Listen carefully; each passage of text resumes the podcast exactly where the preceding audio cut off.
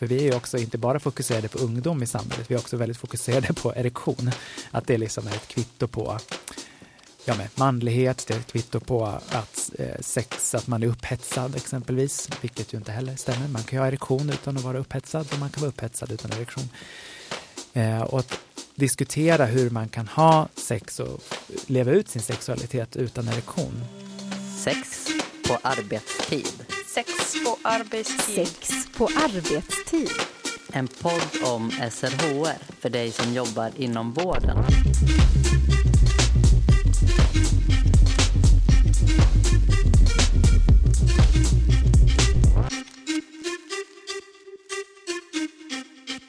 På gamla dagar har erotiken tagit över hela min kropp. Snoppen är en hjälpreda och min upplevelse och kvinnans kan inte skiljas åt. Efter 60 har jag upplevt sådant jag inte trodde min kropp var kapabel till, till exempel fontänorgasmer. Efter intensiv nätdating har jag nu hittat en ny kärlek. En underbar 71-årig man med livsaptit. Vårt sexliv är fantastiskt. Det här var citat från äldre personer som pratar om sin sexualitet och att sexualiteten finns med oss genom hela livet, det råder det inget tvivel om. Sexualiteten sitter i huvudet och skillnaden mellan olika åldrar handlar snarare om hur kroppen fungerar. Nedsatta kroppsliga funktioner är vanligare senare i livet, men det kan man få hjälp med. I dagens avsnitt träffar vi Kalle Norvald, auktoriserad sexolog och terapeut som lär oss mer om äldre och sexualitet ur vårdgivarens perspektiv. Och vi som gör programmet idag är Jenny Fusé och jag heter Anna Skoglund. Välkommen! Tack så mycket. Och idag så är det ju äldre och sexualitet som vi eh, har att prata om. Men då kanske det är att börja egentligen med den här frågan att när räknas man som äldre? Ja, men det är faktiskt min första fråga också, för jag tycker det här det är väldigt spännande. Jag är ju en riktig onörd. Så här, hur ska vi definiera saker och ting? Första när jag tänkte när jag fick eh, inbjudan av dig, Anna, att komma och prata om det här så fick jag bara ett minne som ploppade upp på mig när jag jobbade som kurator på ett sjukhus och smittspårade sexuellt överförbara infektioner. Och så var det en ungdom som sa att nej men den där killen jag låg med, han var stengammal, han var född 1986. Och det är ju jag också. Så då blev det liksom, här var, fanns det en definition vad äldre är. Eh, och i det här sammanhanget när vi pratar om äldre och sexualitet, så ja, vad, vad är äldre? Det är en viktig definition. Liksom. I, vissa sammanhang så pratar man ju om äldre och sexualitet, då är det 50 år uppåt. Finns det andra sammanhang som säger 65 år och uppåt och andra sammanhang som säger 80 år och uppåt. Så det beror ju liksom på hur man inledningsvis också har liksom för målgrupp att jobba utifrån. Och det är också tre väldigt, alltså 50, 65 och 80, det är ju tre olika grupper som verkligen har särskilda behov utifrån hur många år de har varit på denna jord. Eh, finns det någonting som utmärker de här tre grupperna? Det jag tänker spontant på det är så här, ja men 50 då har man ju jobbat ett tag, man har eventuell familj som börjar också samla på sig några år i bagaget och eh, följa deras livscykler. Eh, när man är 65 så ska man liksom antingen ha redan avslutat arbetsliv eller är på väg att avsluta eller har några enstaka år kvar i arbetslivet. Och är man 80 år så är man med största sannolikhet eh, pensionär och har ganska mycket mer tid på sig. Eh, och kroppen är ju också, har ju också sina olika förutsättningar i de här tre olika åldersgrupperna. Så det är väldigt många olika typer och perspektiv man liksom måste få ihop samtidigt. Så när vi pratar om äldre så är det det vi behöver komma ihåg att det, det skiljer sig åt utifrån att det är också väldigt olika åldrar. Mm. Men ibland när vi pratar kring äldre och sexualitet eller som vi kan se att, att eh, en del äldre också beskriver att, en, att sexualiteten på något vis tystas inom hälso och sjukvården, att mm. inte få frågor kring sexuell hälsa och så vidare.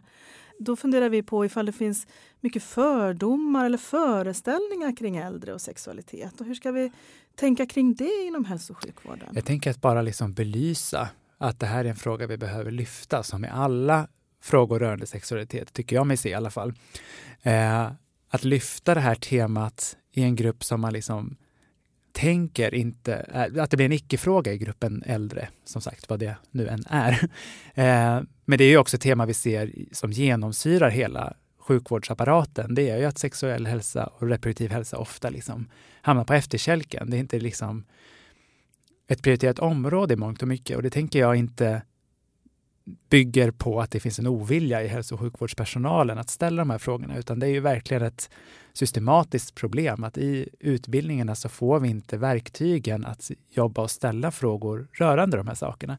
Eh, när vi pratar om gruppen äldre, vad är viktigt att tänka på just när det gäller sexualitet?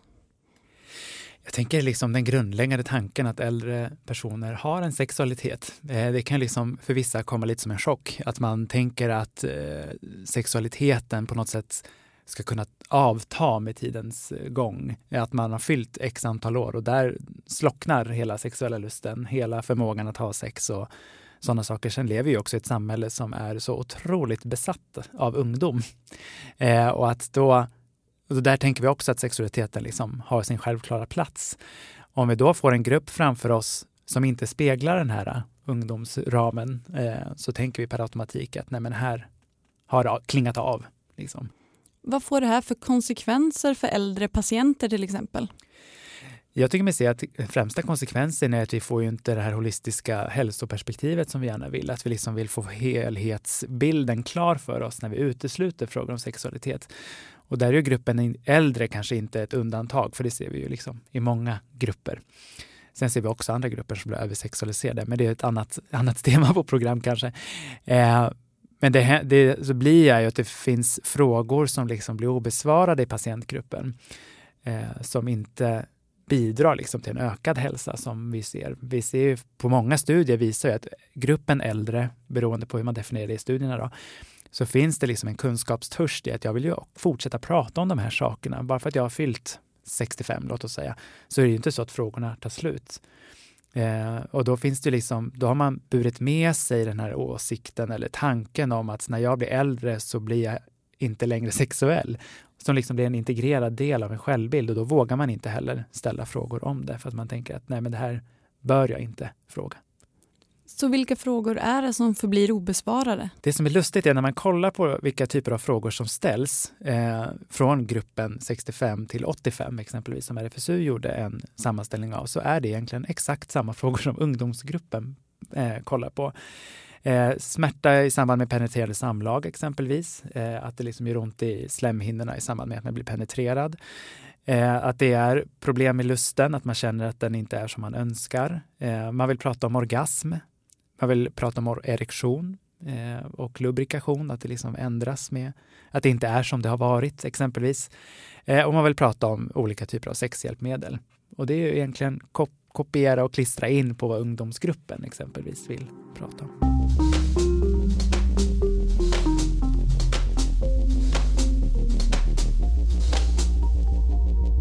Så om vi tänker ett, eh, ett ganska vanligt vårdscenario att söka sig till hälso och sjukvården på grund av kanske hjärt och kärlsjukdomar eller diabetes eller liknande. Det är stora patientgrupper. Mm. Vad behöver personal tänka på för att få med den här typen av eventuella frågeställningar som personerna har? Jag tänker steg nummer ett är egentligen som vi inledningsvis pratade om, att bara inse att det här är en grupp som också har en sexualitet eh, och att våga fråga. Att man vågar inom landstingsdrivna verksamheter, egentligen alla som möter människor, våga fråga. Eh, och det här är också en, framförallt en grupp där som sagt studier visar att 80 till 85 procent av den här gruppen äldre vill ha vill prata om de här sakerna. Eh, och en stark bidragande faktor när de här konversationerna äntligen blir av så handlar det om att vårdgivaren vågar fråga. Det kan ju låta jätteenkelt. Ja, men det är ju bara att fråga. Men det är klart att det finns ett motstånd ifall man inte har den här vanan. Jag har ju lyxen att få jobba med sexualitet från 8 till 5 varje dag. Så för mig har det här blivit lika odramatiskt att prata om som att det kan regna i Göteborg till exempel. Eh, men det alla har ju inte lyxen att få jobba med de här frågorna, så det handlar egentligen bara om att träna. Lite som du nämner, att också inse att de här frågeställningarna finns och att det finns en sexualitet genom hela livet. Mm. någonstans. Mm. Ja. Och som kan ta sig uttryck på olika sätt. Eh, det är inte ovanligt i min kliniska verksamhet när jag sitter i samtal att jag får personer som kanske exempelvis är ska man bara hitta på, ja, men 50, mellan 50 och 60 och som kommer med sin partner och säger att jo, men jag skulle bara vilja att vårt sexliv var exakt likadant som när vi träffades när vi var 18.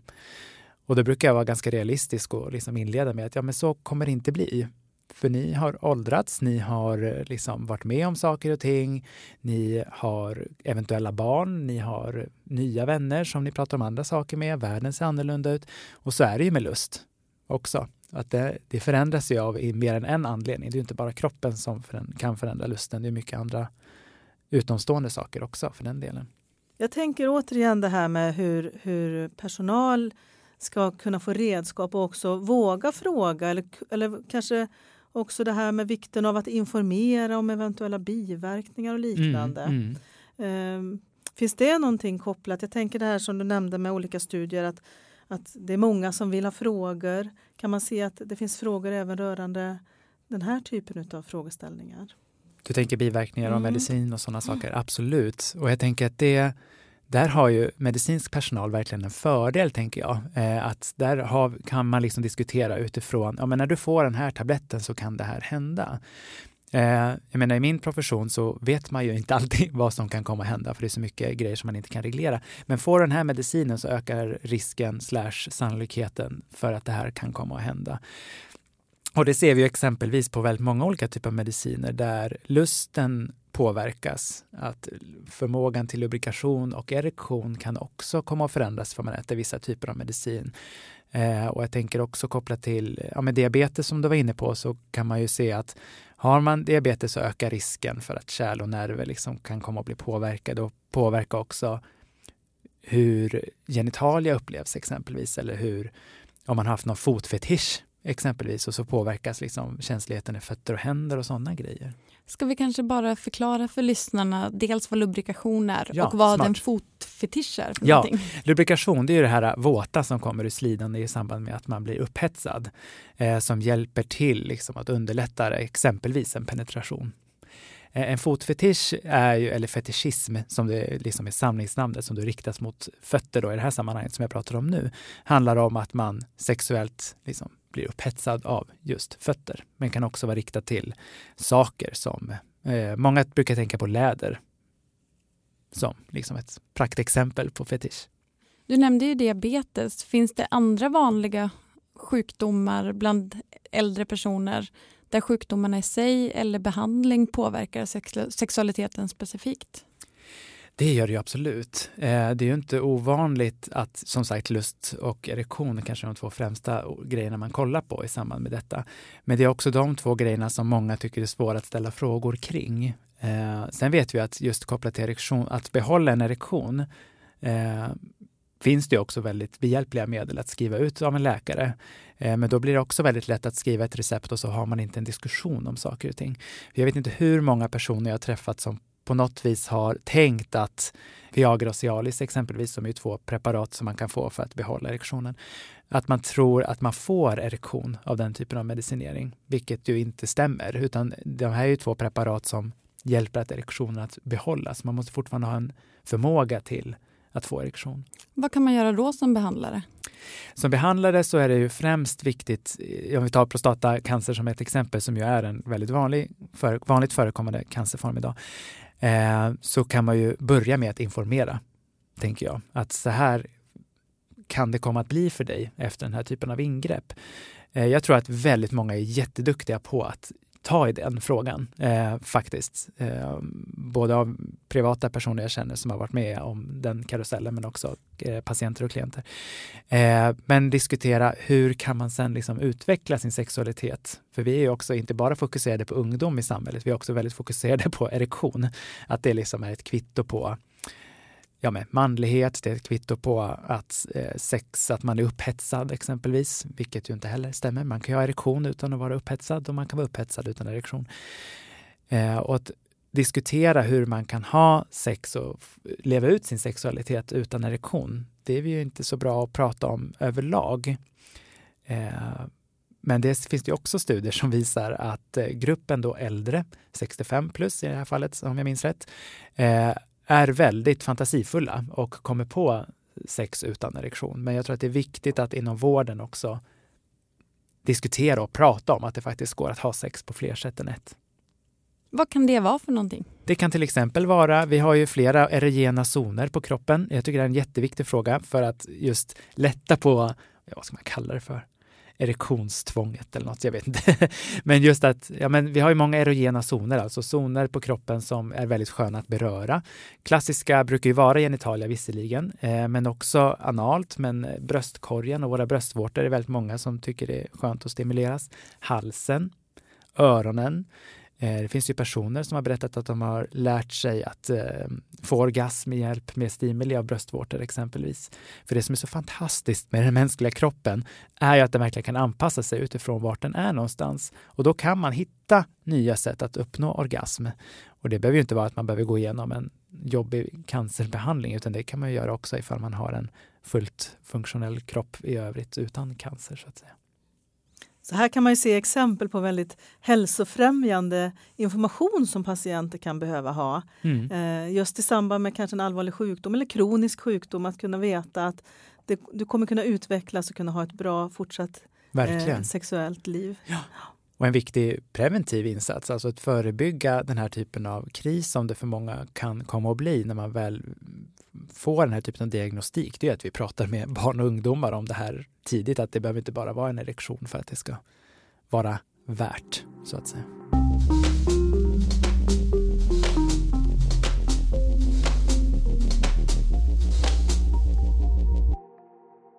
Jag tänkte på någonting som du sa tidigare i programmet, nämligen att äldre har samma frågeställningar som yngre. Att det handlar till exempel om smärta, vid penetration, om lust etc. Mm. Behandlar man äldre på samma sätt som man behandlar unga? Alltså jag tänker till exempel, eller jag, jag får en tanke i alla fall, att till exempel smärta mm. vid penetration. Det kan ju bero på att slemhinnorna kanske är skörare på grund Absolut. av hormonella förändringar i kroppen. Ja. Nej, det finns ju inte samma typ av organisation kopplat till det. För, för ungdomar har vi ju typ världens bästa organisation i form av att vi har otroliga ungdomsmottagningar som jobbar med detta. Eh, sen för liksom unga vuxna och vuxna så är det många, eller många kanske inte är, slår mig nu, men att storstäderna i alla fall har ju så kallade sex och samlevnadsmottagningar. Eh, där har man visserligen ingen åldersgräns, men jag tror inte att jag som har jobbat i en sex och samlevnadsmottagningsverksamhet i flera år har ju inte sett gruppen äldre där på samma sätt, utan det är ju främst unga vuxna som går dit. Eh, och det ställer ju högre, kanske inte krav, men önskemål kanske man ska säga. Det ställer ju högre önskemål på primärvården att ställa frågorna till patienterna som kommer till dem. Så primärvården är en viktig instans? Absolut, och jag tänker att det här är ju verkligen, när man väl kommer in och får det här flowet i de här typen av frågor så är de här temana typ det roligaste att jobba med. Kan det vara så att den, när man väl börjar ställa den här typen av frågor som hälso och sjukvårdspersonal, att det också främjar att patienter har en större följsamhet i medicinering och också får ett ökat välmående på många andra det områden? Tror jag absolut. Ja. Det tror jag absolut. Jag tänkte lite det du nämnde, inte minst med diabetes och de komplikationer det kan bli på sikt. Mm. Det här är också en faktor att, att sköta om sin diabetes Eh, på allra bästa sätt. För det är en bra minska. motivator. Ja, vi jag har ju pratat mycket nu kring patienter på kanske så inom primärvård och så vidare. Mm. Och, eh, vår podd vänder sig till personal i första hand inom hälso och sjukvård av olika slag. Men vi kan också tänka, vi skulle kunna nämna någonting kring eh, äldre och som inte längre kanske bor hemma. Ja, jag har ju själv, jag, när jag studerade socionom så jobbade jag som vårdbiträde på ett äldreboende. Eh, och det var nog kanske där som mitt liksom intresse för den här gruppen verkligen väcktes. Man liksom får följa dem i vardagen på ett sätt som man ju inte har lyxen att göra på andra arbetsplatser på samma sätt.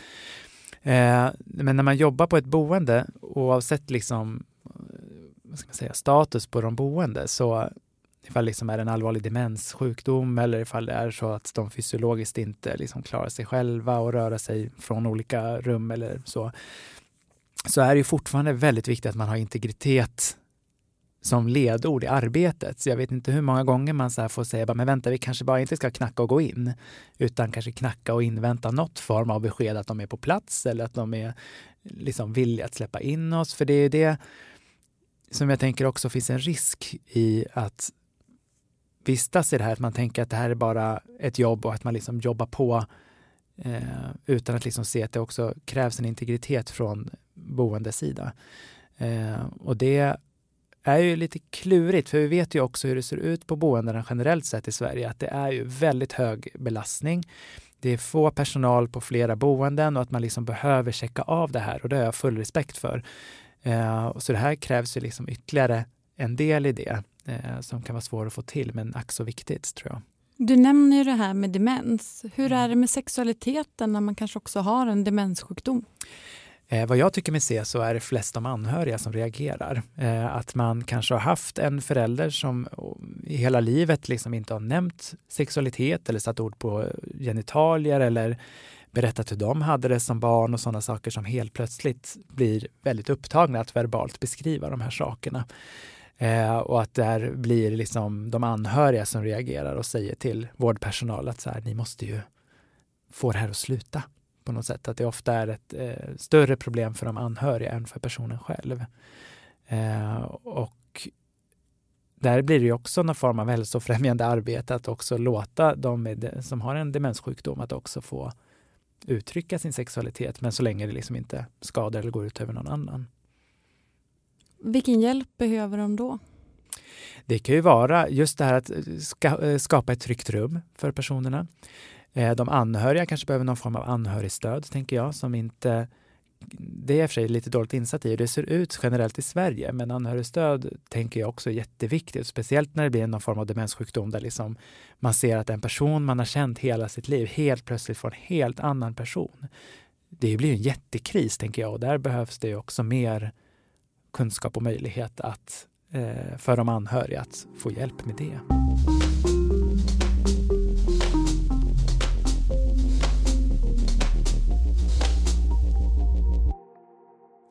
Vi har ju pratat en del om eh, hur kroppen förändras genom livet och att också livshändelser i stort påverkar sexualiteten. Jag tänker att vi har pratat ganska mycket om den fys de fysiska aspekterna. Mm. Eh, men vad kan, vad, gör det, vad kan det göra med en relation när de här förändringarna sker? Oj, jättemycket. Eh, jag tänker att det, eller både jättemycket och kanske ingenting. Alltså det kan ju verkligen ta sig uttryck på så olika sätt. Vi vet ju också till exempel att det är väldigt många nu för tiden som hittar en ny partner på äldre dagar, vad det nu är. Men att det också behövs stöd och hjälp i just det också. Att nu när jag är 70 år så träffar jag en ny partner. Hur ska, hur ska vi hitta vår sexualitet eller hur ska vi erkänna att vi har en sexualitet? Just med anledning jag pratade om tidigare, att vi liksom inte är vana att tänka att 70-åringar vill ligga någon gång ibland. Eller varje dag, eller hela tiden. Är det många 70-åringar som kommer till dig och söker hjälp? Eh, när jag jobbade inom landsting eh, så hade jag många, eh, eller många, det var överdriva, men jag hade en hel del som kom till mig för att just prata om hur deras, eh, främst var det cancerdiagnostik, kunde komma att påverka deras sexualitet eh, efter behandling och också under behandling. Hur ska man liksom tänka kring eh, hur strålningen påverkar min kropp men också min känslighet i huden exempelvis. Att det liksom var mycket just kopplat till fysiologiska frågor. Eh, men sen blir det ju också förstås att det vet vi generellt sett att många söker samtal av fysiologiska orsaker. Hur ska jag hantera att min kropp nu förändras? Men så visar det sig att det också är relationella orsaker vi måste titta lite mer på min partner mår jättedåligt över att jag går på den här strålningsbehandlingen exempelvis. Hur ska eh, han, hon, hen få hjälp i det också? Så det är inte, jag har haft många par varav ena liksom är frisk och en andra har någon form av cancerdiagnostik eh, som gör att deras relation liksom blir svår. Och också ifall det är en cancerform som eh, liksom har en dödlig utgång så blir det också någonting annat och en annan aspekt på våra samtal. Att ja, vi vet ju inte om jag kommer leva i två månader eller två år. Hur ska man liksom hitta en vardag i den krisen som det är för många? Jag tycker det är jätteviktig aspekt du, du lyfter och jag tänker det här att, att oavsett om det är en människa vi har i ett behandlingsrum så är det också en person som har olika relationer och hur det mm. påverkar den personen och den personens mående, sexualitet, livskvalitet och så vidare.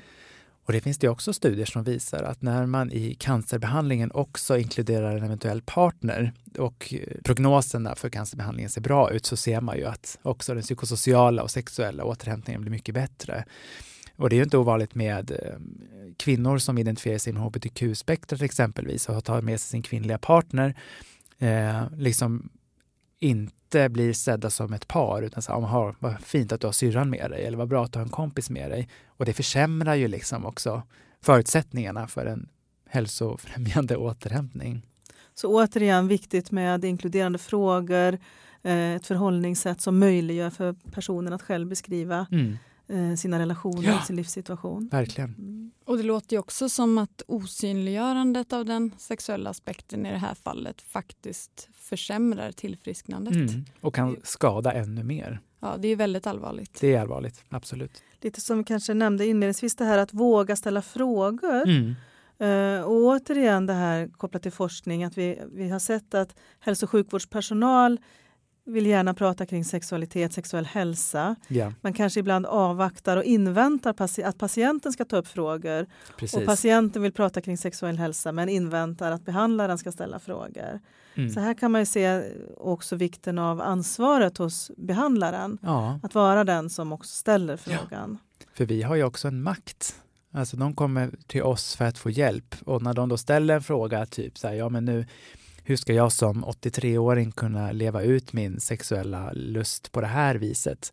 Att man tänker att, åh, men om då läkaren eller sjukvårdspersonalen liksom svarar dåligt på min just sexuella preferens, till exempel vad jag vill göra sexuellt, blir min vård då villkorad? Eh, att man tänker att ja, om jag då kommer ut som fotfetischist till exempel eh, och så reagerar läkaren med liksom lite avsky. Okej, okay, hur kommer nu min fortsatta vård fortskrida. Skulle man kunna tänka att här är det viktigt att personal kanske behöver veta vart kan jag också hänvisa patienten vidare? För det kan ju mm. vara som så att som vårdpersonal kanske känner att Nej, men det här vet jag inte jättemycket om. Mm. Men hur, hur ska personal ändå kunna säga att okej, okay, jag, hör, jag hör det här och jag vet någon eller jag vet vart du skulle kunna prata mer om det här. Och så är det med många teman inom sjukvård tycker jag. Alltså, vi vet ju långt ifrån allt. Men just rörande sexualitet så reagerar vi liksom lite mer. Och det är ju för att vi pratar inte om sex med vem som helst, när som helst och hur som helst, utan det krävs ju någon form av förtroende för många, eh, tänker jag. Eh, men det finns ju lite här och där i landet sex och samlevnadsmottagningar, exempelvis eh, ungdomsmottagningar. Eh, sexologer som, många jobbar ju privat för det finns ju tyvärr inte en politik som liksom vill anställa sexologer på det sättet förutom något enstaka undantag i Sverige. Eh, men vi ska inte heller underskatta sökmotorer på internet. Man brukar ibland säga så här, men du behöver inte fråga patienten frågor som du kan googla just kopplat till just sådana specifika saker. Vad är en fetisch? Det behöver man kanske inte fråga patienten, utan då kan man googla det så fort klienten har lämnat rummet. Och jag brukar försöka undvika att klient eller patient ska hamna i en undervisande roll inför mig. Eh, men jag vet ju inte heller allt. Sexualitet och kön är ju verkligen två saker som utvecklas hela tiden och med det också språket. Eh, så min liksom standardformulering när det kommer till ord eller begrepp som jag inte har hört, det är så här, okej, okay, hur påverkar det här dig i din vardag? För det är det jag är intresserad av som vårdgivare eller terapeut. Och då får jag liksom lite ledtrådar och sen slänger jag mig på min dator och googlar när patienten eller klienten har gått. Men om vi pratar om sexualitet på vårdcentral och ja. kanske specifikt om gruppen äldre då. Vilka frågor bör man ändå kunna hantera på en vårdcentral? Som sagt, de flesta frågor som gruppen äldre har, det är ju främst rörande eh, kroppen. Eh, och det tänker jag är viktigt att då kunna liksom ha lite koll på medicinska biverkningar. Det har de absolut flesta som skriver ut mediciner, men då finns det liksom ett motstånd att informera om de eventuella biverkningarna. Så jag tänker att sätta in det i rutin. Att också ha det som en information att ge till patienten. För jag tror att det är väldigt många, eller jag tycker mig också se väldigt många som sen går hem, packar upp, eh, vad heter det? Bipacksedeln. Ja, tack, bipacksedeln och ser så här, biverkningar. Så bara, det här och det här och det här. Och sen funkar ju också mänskliga psyket så att ja, men då ökar ju också risken att man får det när man sitter hemma och läser själv. Liksom. Att då öppna upp för en diskussion om det. Eh, och många av de här liksom, topp tre-frågorna finns det också andra hjälp att få. Ja, men som erektionsproblem, då finns det preparat för det. Bristande lubrikation, ja men då finns det glidmedel. Att det liksom finns också ganska lätta tips att ge till patienterna.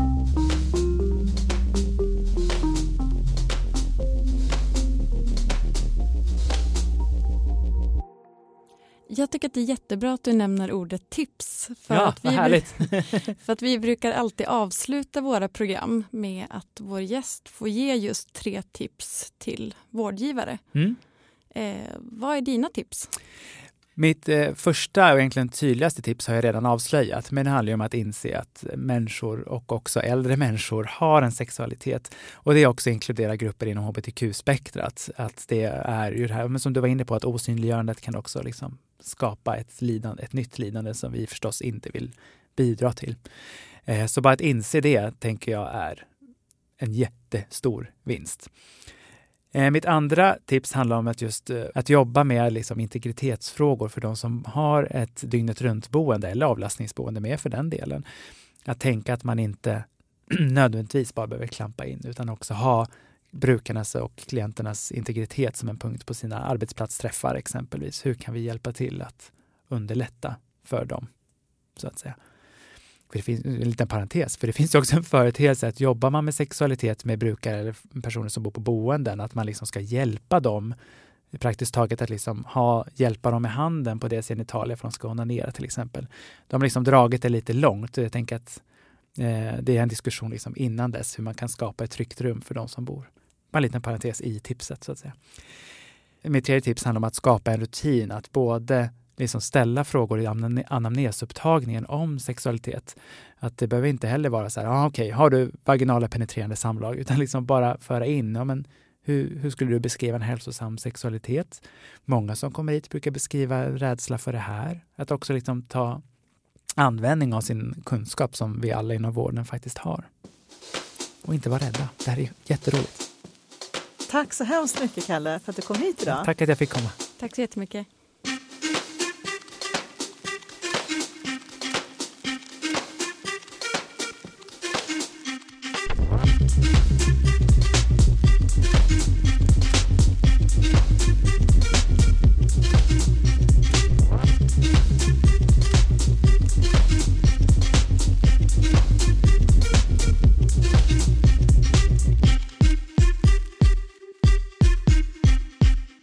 Hört Sex på arbetstid, en podd av och med Jennifer C, Elin Klingvall och Anna Skoglund på Närhälsan Kunskapscentrum för sexuell hälsa, en del av Västra Götalandsregionen. Podden finns på närhälsan.se ksh och srhr.se. Sex på arbetstid produceras av Malin Holgersson på uppdrag av Närhälsan Kunskapscentrum för sexuell hälsa.